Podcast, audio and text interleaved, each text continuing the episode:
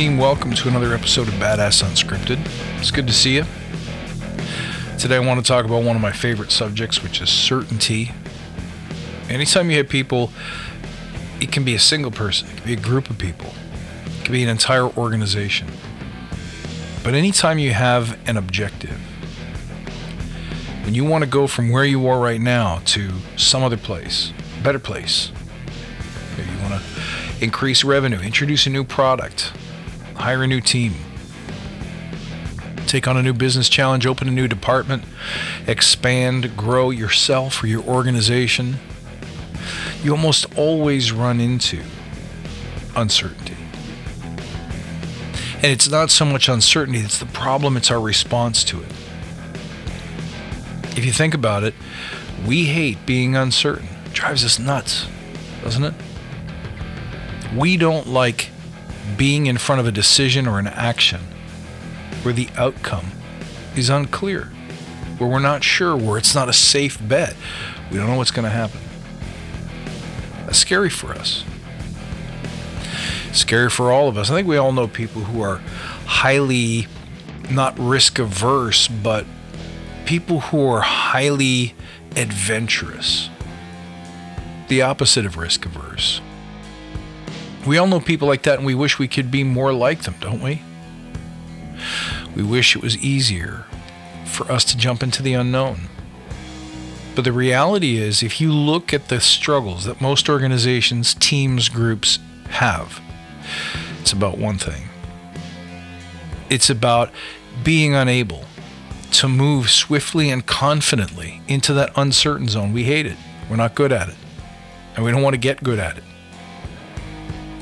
Here's the funny thing the only way to get better at it is to get comfortable with uncertainty. You have to practice uncertainty to get more certainty. We don't believe that inherently. We struggle with the idea that the way to get more certainty is to plan more, to study, to wait, to get more opinions, to ask around, to read, to take a university course, to go to another planet. Whatever the case may be, we believe that the solution to dealing with uncertainty is to pause, to wait, to hesitate, to put off action. Isn't that true? But of course, what does that do? All it does is increase the fear, the concern, the anxiety around the uncertainty because now it's a big thing. Why? Because we didn't flow from a state of not knowing to a state of doing and then into a state of knowing because we do. What happened instead? We look, we calculate, we get a little bit afraid, we stop, we hesitate, we pause.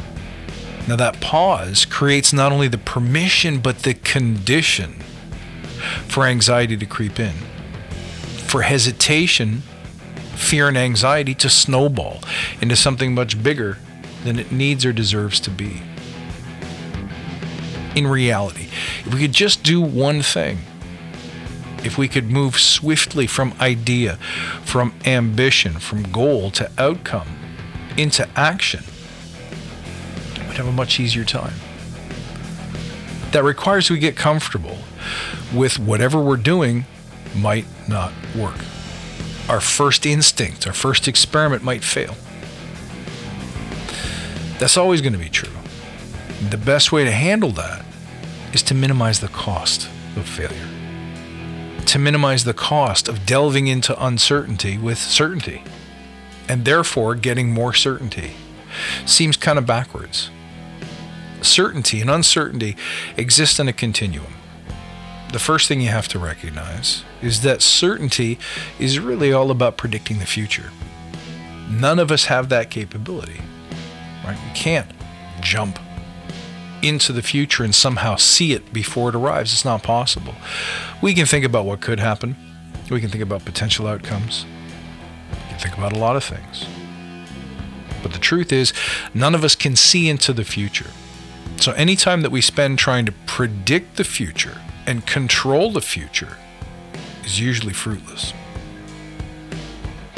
The only way to know what the future holds is to do it.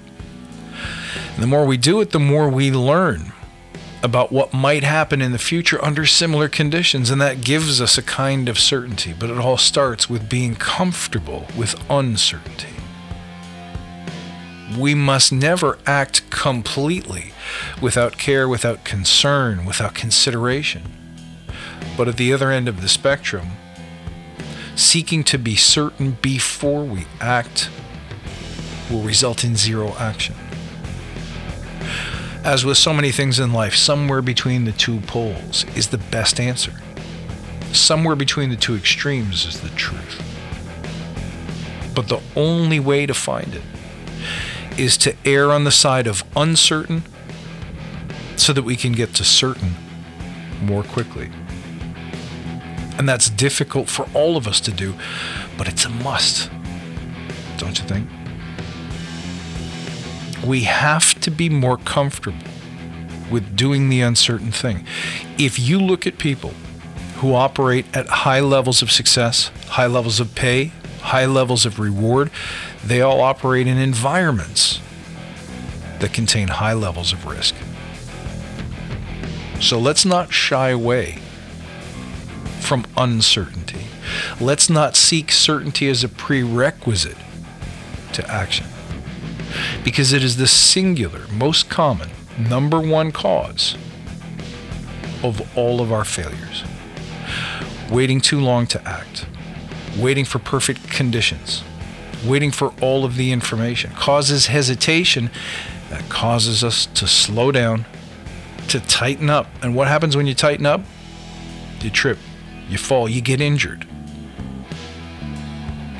I believe the Badass Agile Way insists that we be more comfortable with discomfort. We be more comfortable with uncertainty because that's the only way you can get certain. Friends, you can reach out at badassagile.com. You can hire me to speak. You can check out my services and my products. You can find me on Instagram and on Twitter at badass underscore agile. I look forward to seeing you next time, and until then, stay badass.